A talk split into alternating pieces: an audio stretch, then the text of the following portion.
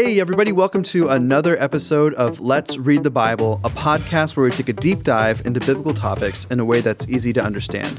If you would like to follow along, you can download the YouVersion Bible app and subscribe to the Bible in a Year reading plan. We also have PDFs available on our website, grove.church. And as usual, if you have questions that come up while you're either listening to us, or maybe you're reading along in the reading plan, or maybe you just have a, just a Bible question, uh, we would love to take time as much as we can each podcast to take uh, those questions and answer them for you. Uh, these share our thoughts. We're not experts by any means, but we do love uh, studying the Bible and learning more about the Bible. So we love the questions. And so as you have them, we'd love for you to send them in.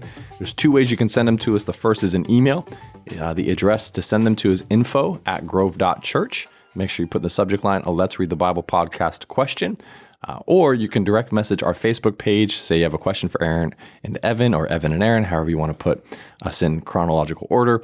Uh, Whether it's alphabetical, chronological, um, who you like the most, you know, however you want to put it. Yeah, I think they like you better because you're always Evan and Aaron. So, uh, but we are the Grove Church in Marysville, Washington. So uh, look us up on Facebook if you haven't already. Go ahead and DM us, uh, Grove Church in Marysville, Washington. Would love for those questions to come come come to us. So There you go.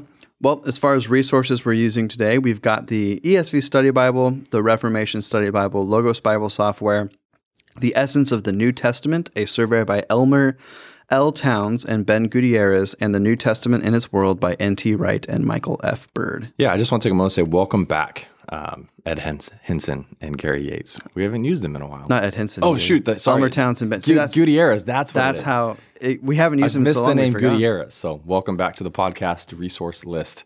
Um, so today we're actually going to be talking about First Thessalonians, uh, and I did a lot of the research today because um, I told Evan he's not good enough. No, I'm just kidding. Well, full full disclosure, dear listeners, we're recording two today because I'll be on vacation next week. Um, I'll be I'll be meeting my new my new nephew. So going down to California. Uh, my brother Brett, who was a guest on this Yes, podcast he was. when in May. Yes, May, yeah, th- when my sister year. got married. Yeah, so there you go. Yeah, it was fun. He just sat across the table from me, uh, right next to his brother. It was hard to tell them apart for a little bit, but how um, not when they talked. When they talked, they talked differently. So, anyway, so yeah, Evan will be gone uh, next week, and so we wanted to record two this week, and so uh, I did uh, the the outline for this one. So if it's not as good, that's why. Um, Evan's, Evan's gifting is a lot of the teaching stuff. My gifting is commentary and application. So, uh, with that said, we're going to jump into First Thessalonians. Uh, give you kind of a quick introduction to it. Uh, it's the first of two letters, as many of us know, that Paul has written uh, while he was actually in Corinth. He wrote to the church in Thessalonica, uh, which is Macedonia. We see some um, conversations about Paul trying to get in to Macedonia in the book of Acts. But That's where Spirit Alexander the Great is from. Yes, it is. Wow. Sorry, continue. this this is why I'm typically the color man, quote unquote. Um, so yeah, so Thessalon- Thessalonica, this is the audience Paul is writing to. Um, the Christians uh, had experienced kind of this powerful transformation uh, when their lives, when they turned away from idolatry. When when Paul showed up in his second missionary journey, uh, he's only he was only with them for a short time, and and one of the uh, resources by uh, actually uh, Yates, I think, and Gutierrez, I get them all mixed up now.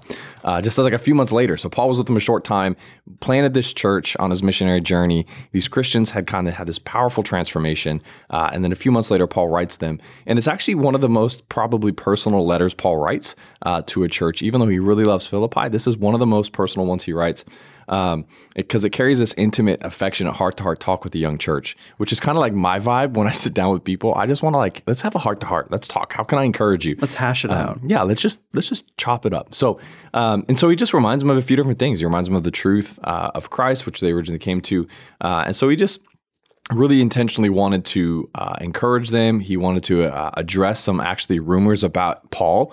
Uh, he was getting kind of defaced and um, gossiped about and, and kind of slandered. And so Paul was kind of uh, reestablishing who he was, as the Thessalonians would know because they had interaction with him. Uh, and then he talks about you know, grief in the midst of the coming hope that we have in eternity. Uh, and this phrase that we've used at different moments in this podcast, referring of the day of the Lord. Um, and so these are the these are the things that Paul's addressing. Uh, the way it breaks down is we can have four different purposes, real quick, and then I'll talk to the the, the way we're going to break down the book. Uh, it's not a long book by any means, but it's a long enough book um, with its five chapters, and uh, so it's a, it's actually a really good book. But here's the purposes that uh, uh, Gutierrez and, and Yates talk about. It's it Towns. Towns. I Towns dude, and Gutierrez. I'm just misquoting everything. I get it. No, it's just it's we've been with We've Our been friends. with now They feel like family now. Hindson and Yates, the Hindson Old Testament guys, and then it's I keep Towns wanting to say. Hindson, just total disclarity or total transparency, and I choose not to. So that's why Yates comes right next. Um, here's the four purposes: commend them for their faith. Paul wants to do that to the Thessalonians. He wants to exhort them to continue living holy lives. He wants to answer the false charges that were thrown at Paul, and then he wants to clarify their understanding of the rapture, which is kind of a a little uh, it's a little heavy statement sometimes because I think and a bit of a, a- we it's a, teaser, a bit of a It's tease for actually it's a week. prequel for next week. there you go. Um, but just talk about the understanding the rapture in relation to those who have uh, already died. So the way I'm going to break down this this book this week is in three sections, uh, two major sections and one uh, at the end where he writes a very Pauline prayer. Uh, I've titled them differently just because I think I just it's just funny. Were they alli- alliterative titles? uh, No, in the book. No, they were boring titles. That's why I made better titles. Come on, Ben and Elmer. Yeah, right. Uh, so the first section I'll title this way: "I am Paul. Remember me?" Question mark. Uh, this is chapter one, verse one to three. Chapter three, verse thirteen. Uh, the second section would be Paul's exhortation, uh, which would be chapter four, verse one to five, verse twenty-two. Uh, and then finally, it's the I call the "Let me pray for you" section, where this is Paul writing out a prayer for the Thessalonians. Um, so it says this uh, first section here. We're going to talk again. It says, "I am Paul." Uh, in essence, he's reestablishing his relationship, but also his integrity. Um, and so he he kind of hits this uh, this challenge right out the gate uh, in verses four through ten of chapter one. I'm going to read them for you real quick. Uh, he just talks about the fruit of their lives. He talks about this reality. He says this: "For we know, brothers and sisters, loved by God, that He has chosen you." Because our gospel did not come to you in word only, but also in power, in the Holy Spirit, and with full assurance. You know how we lived among you for your benefit, and you yourselves became imitators of us and of the Lord when, in spite of severe persecution, you welcomed the message with joy from the Holy Spirit. As a result, you became an example to all believers in Macedonia and Achaia. For the word of the Lord rang out from you, not only Macedonia and Achaia, but in every place that your faith in God has gone out. Therefore, we do not need to say anything, for they themselves report what kind of reception we had from you, how you turned to God from idols to serve the living and true God, and to wait for his Son from heaven, whom he raised from the dead, Jesus, who rescues us from the coming wrath. And so Paul is starting off this conversation just reminding them hey, don't forget where you came from. Don't forget the powerful transformation you had because of the truth of Jesus.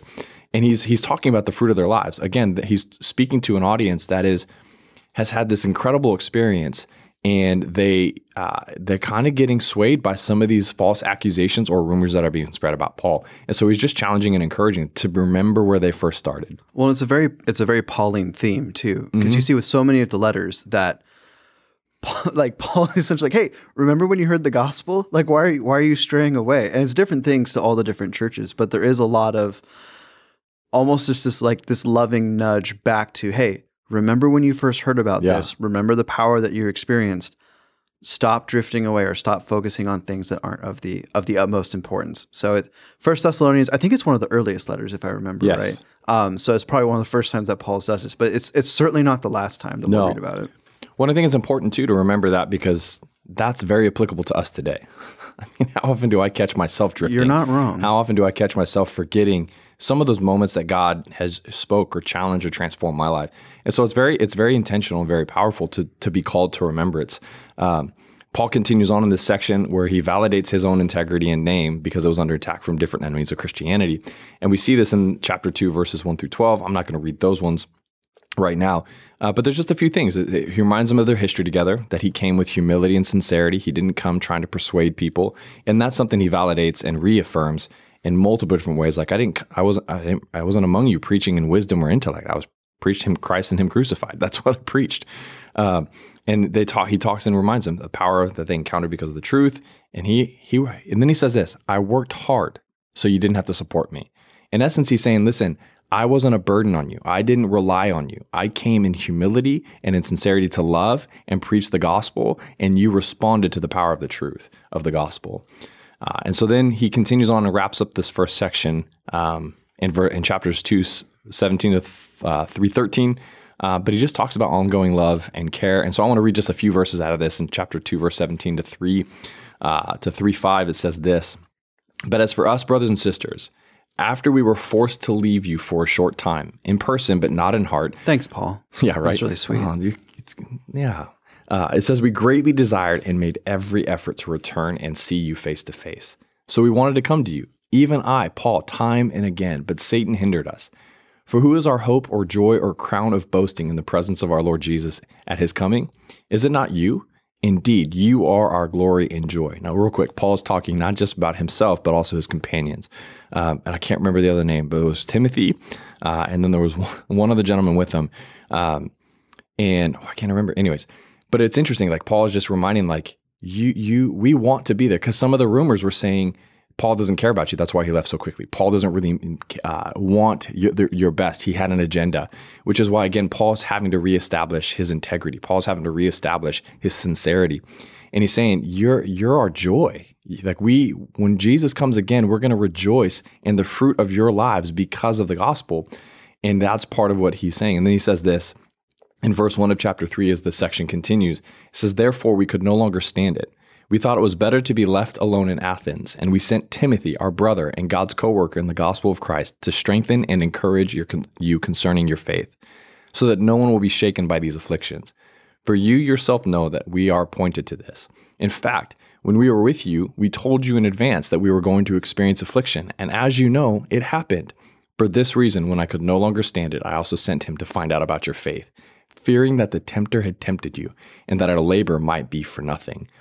So Paul is just taking a moment to to say, listen, I'm being I'm being accused of not caring. I'm being accused of being distant. I'm being accused of not being present. That I just used and abused and moved on. And it, he he's wrapping up his argument about, hey, I'm Paul. Remember me? Eh, I I was among you. I didn't wasn't a burden to you. I didn't labor. Eh, I labored in a way so you wouldn't have to provide for me. And then he's saying, listen, we care deeply for you, but the enemy prevented it. They were forced to leave. It wasn't like, hey, we'll see you later. We're peacing out but they were forced to leave based upon persecution, based upon different realities. And so he's he's saying, I wanted to be back, and I would rather be left alone in Athens and send Timothy to you to encourage you, to show you that we care. Because Timothy was also part of the second missionary journey, was also part of the, the original church plant with First Thessalonians. Uh, and so that's what Paul's doing in the first section. He's reminding them of who he is. He's reminding them of who they are because of Christ, them turning away from idolatry. Um, and it's a powerful reminder where Paul is setting the stage for this next section of exhortations. The bulk of the chapter will then shift to this exhortative reality. And just to uh, give him his credit, because I feel like when you get your name into the Bible, you want to, you know, you want to get that out there. It's Silvanus is the other guy. Silvanus, thank you. And then Timothy. That's why I couldn't remember it. hey, no worry. I mean, he's not. I don't remember him really being Savannah meats, bro. Very meat. Just kidding, dude. That's a that's a great. I mean, if you're in, it's if, a local meat, like a small town local meat store here near. If you're in the Marysville, Arlington area, let me tell you, you can do a lot worse than Silvana meats. But it's very true. Great butcher, anyway. Does a great job. So Silvanus. Not, hashtag not a sponsor. Hashtag you should sponsor us. No, just kidding. Uh, so then, so Paul establishes the case, right? He says, I'm Paul, remember me. Don't forget where you came from. Don't forget the truth of the gospel and how it's transformed your life. Um, and then he jumps into this exhortation, and really they center around this idea of remember what you believe and remember how it translates to your life. Uh, and so the first section we find in verses you know three through eight, there he talks about this idea of to continue to live holy lives. This is something I feel like we've talked about a lot whenever Paul's up on the on the docket to talk through, it's also a lot that we've talked about just in different moments throughout the podcast. So I don't feel the need to talk and spend a lot of time in this, but Paul's stating a case to to let go of your old sinful ways, to to forsake what you were as a pagan, as someone who didn't believe in Jesus and the truth of the gospel, and continue to live holiness in response to who God is, to what He asks. Um, and so there's this tension that Paul's creating, and and I love it because I actually was sitting down talking to someone this week and it was just about sometimes tough conversations happen as a pastor in ministry. And I remember sitting there thinking at times, I'm going to have a hard conversation, but I need them to remember I love them. I need them to remember that my relationship with people has has has shown that I love and I care. And and when I have had tough conversations with students in the past as a youth pastor, with adult leaders or just adults in general, I oftentimes will draw back onto my history with them and my relational sh- integrity. And it then allows me to stand and say, You remember, you know how much I love you, right? You know that I care about you, right? And oftentimes it'll remind them, yeah, yeah, yeah, I remember that. Yeah, I do remember you love me. And then I would then lean into a tough conversation or an exhortation kind of driven conversation. So that's kind of what Paul has done in the first section leading into this next section or the this part of the passage where it says, just continue living holy lives, give up sexual morality, give up the sin that you have held to, and continue to live for Jesus. Well, it's speaking of themes that we see from Paul, as his letters go on, you kind of also see him become, I mean, for, for lack of a better way of saying it, more of a big softy. That's true. So Uh, true. So, because like I, I, I can't remember when we talked about this, but we talked about how John Mark really messes up, and Paul's Oh, yeah. like, "Okay, we're done. Get out of here. Go home, Yep. John." And that's why him and Barnabas split. Yep. Um, but then as you get to the point where he's writing letters, which is a little bit later in his ministry, um, and then as you read the letters that are coming until finally it comes into Second Timothy, I think is the last letter that he writes. And that one is just like the sappiest, like basically, I love you, my son. Like it's good. Like here's the, my last parting advice. And so you do see this growth in Paul, where, and and some of this is kind of, I don't know if it's speculation is the right word, but kind of just maybe reading into a little bit. But I think you see at the very beginning that he's very much like I'm standing up for truth, but he's not really showing the love portion of it, like you said, or the Yeah. portion of like, hey, like I want you to know I care about you. And then as Paul continues on in his ministry, you see that that becomes more and more important. Yeah, it's almost like he recognizes like they need to remember that I love them, and I need to remember showing them that I love them. Right. Um, and and so that I mean that's what he does. He bases his exhortation off of his integrity, off of his relational uh, foundation that he has with the Thessalonians. Even though it was shorter, this is not he was not like best buddies with these people, but he was he. This was one of the first church plants. Him and Timothy. This was this was a group of people that experienced like one of the phrasing was like supernatural transformation. They were idol worshippers and turned from idol worshiping in its most extreme form because of the truth of Jesus. And so he he leans on the love and the grace that he has. Uh, and then he then he leans into this conversation because there was people who had passed away and there was confusion among these Christians as far as what does it look like for the rapture, the day of the Lord to arrive. And these people that we've loved have passed away. And he addresses that. He actually speaks this. This is where we get a, a fairly somewhat of a something that I use whenever I'm talking to someone grieving. Um, but 1 Thessalonians 4 13, 18, I just want to read it real quick. He says this We do not want you to be uninformed, brothers and sisters, considering those who are asleep. Side note, asleep is a really New Testament way of referring to death. It's Um, true. Jesus even referred to like the- Lazarus wasn't asleep. yeah, right. And one, wasn't think- dead; he was asleep. wasn't it one of the Um, disciples? Jairus' get it? daughter was the same way. True. Um, he- she- why, why are you guys mourning? She's asleep. Not, and they were just like, Jesus, you're ridiculous because they misunderstood the eternal picture here. Well, and I think, sorry, this is just like a random pop into my head, but I, th- I think part of it too is also we as humans on this side of eternity view death as a much more permanent Mhm. and significant thing Yes. than Jesus would. And so for in the same way that when someone's asleep, like when I was asleep last night, spoiler alert, I went to bed last night. What? I know. But but like when old man? I'm like when kidding. you're asleep, you're kind of you're no longer to obviously this is kind of like branching out, but to a certain extent, you're no longer in your mind at least is not in the physical world right now. And I, Yeah. I don't mean that like I'm not saying like it's like going off into space, but I mean like you're not conscious of the things that are happening Yeah. around you. You're kind of like removed. Um, but it's a temporary state, and you are still you. I think that's a little bit of what Jesus Yes. may be getting at, where the idea of, or what Paul's getting at here is that um, death is not an end; it's just kind of another way yes, of being, and it it kind of shows our transition. Even though, like the pe- when he says like the people, when Jesus is talking about people who are asleep, he's talking about people he's going to bring back to life. Whereas Paul here is talking about people who are like they're not coming back to life until yeah, um, the resurrection. But it's this idea that they're not gone; hmm they're just existing in a slightly different way now. yeah. And I think it's so it's so important to recognize and remember that because if we view death as a final thing, we have no hope. Like That's this is true. this is the whole hope of the gospel is that this life is not it, that it's a temporary existence. So when Jesus is talking about the whole asleep thing, Paul can understands that and then is communicating that to the Thessalonians, and he continues on this verse and says, um, "So that you won't." Oh, oh, let me just reread it. It says, "We do not want you to be uninformed, brothers and sisters, concerning those who are asleep, so that you will not grieve like the rest who have no hope." And then he continues on and says this For if we believe that Jesus died and rose again, then in the same way through Jesus, God will bring with him those who have fallen asleep. For we say this to you by a word from the by a word from the Lord. We who are still alive at the Lord's coming will certainly not precede those who have fallen asleep. He gets into a lot of uh, eschatology and a lot of that end times conversation. Es- eschatology, by the way, is a word meaning the study of future things. Sorry, No, you're good. thanks for the clarity. Um, I just used the fancy word and I felt really smart. So No, fa- fancy words are good. I just, you know, you just don't you don't want to leave leave no man hanging. behind. Yep. It's funny, role reversal. I feel like I'm normally the guy that does it. Anyways, for the Lord himself will descend with heaven from a shout, with the archangel's voice, and with the trumpet of God, and the dead will rise with Christ first. Then we who are still alive, who are left, will be caught up together. What Paul is saying, and he says it in verse 18, therefore encourage one another with these words. He's reminding us as Christians death is not the final thing. The death we need to be concerned about is the eternal separation from God.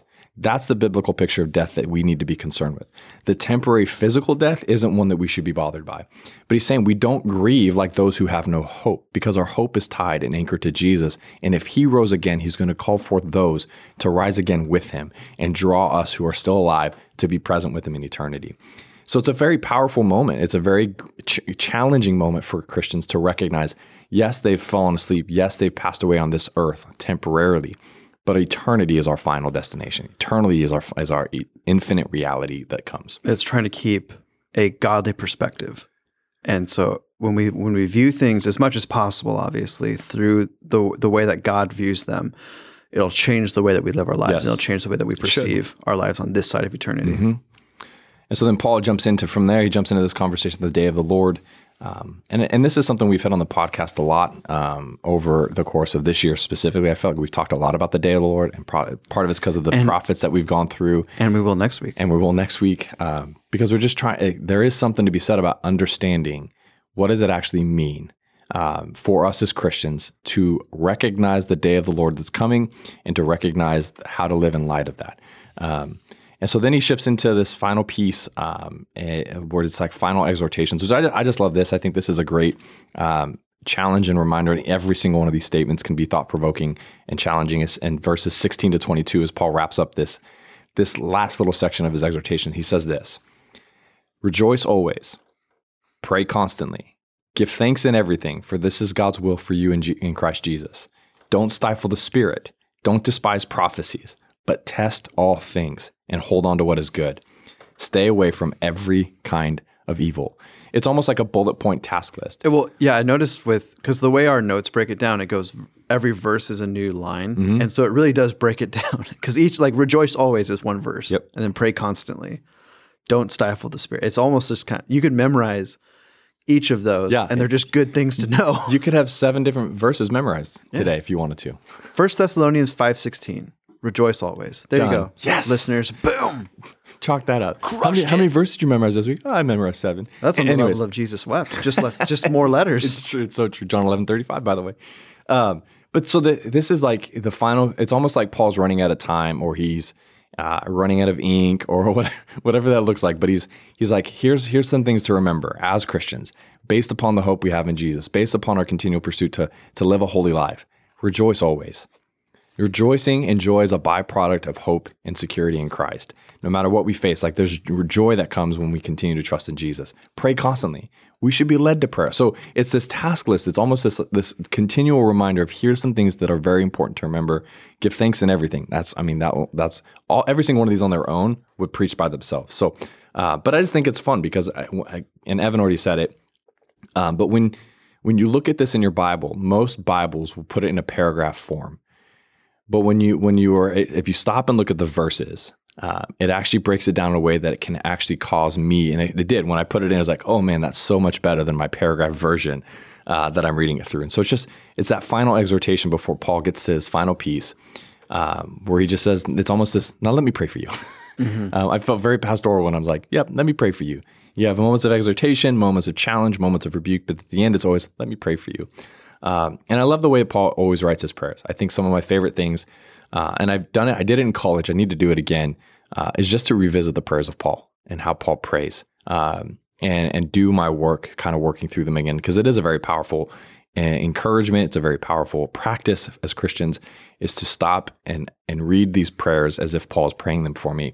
Um, because the end goal of it is his prayer in his heart is for sanctification, which is this process to becoming more like Christ from the moment we say yes to the moment we see Jesus face to face.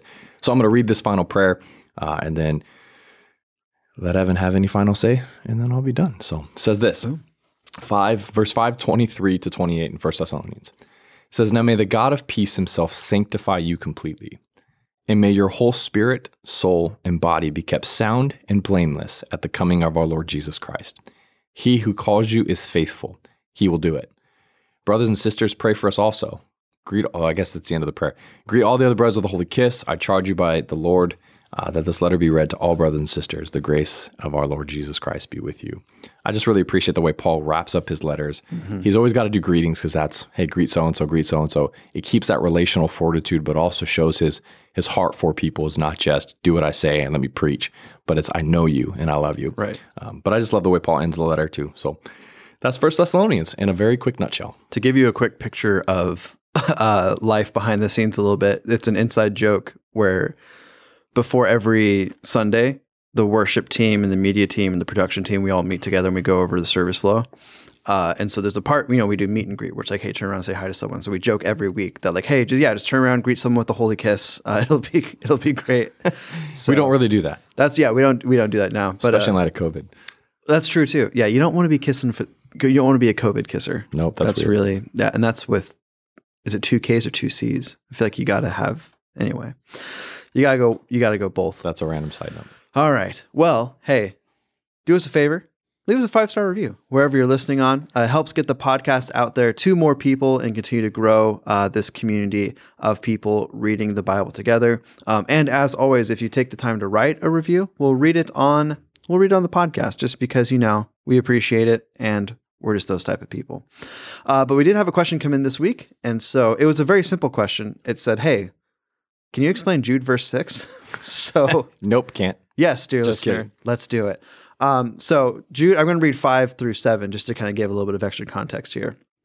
So it says this.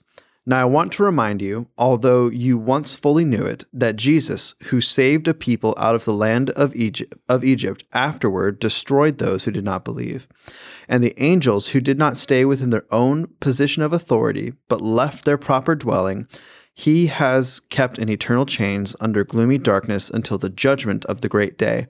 Just as Sodom and Gomorrah and the surrounding cities, which likewise indulged in sexual immorality and pursued unnatural desire, serves serve as an example by undergoing a punishment of eternal fire. Okay, so what's going on in verse six? There's a couple things to know about Jude. Uh, Jude is, I mean, it's really short, but it's also kind of wacky. And so there's, and it's, it's a great book. It's like inspired scripture. Like I don't want to like sound flippant when I say that, but Jude is it's just it's it's a little different than a lot of books. So one of the things that makes it different is it references uh, an apocryphal book known as Enoch. And uh, when I say apocryphal, what it means is it's a really old book that is sometimes referenced in the Bible, but we don't consider it scripture. It's a little bit different than um, there's different levels of apoc- apocryphal, apocryphal books, I suppose. Uh, there's ones like a lot of what we see in the Book of Enoch. We would just straight up say, "Well, we don't believe that that's true." Whereas there's other books where they're pretty historically reliable. Um, I, I, mean, I reference it all the time. Like the Book of the Maccabees, for instance, is like it gives us some good history. We don't believe it's inspired scripture, but we also don't really like. We're not pointing at a bunch of things and saying, like, "Oh my gosh, this is wrong."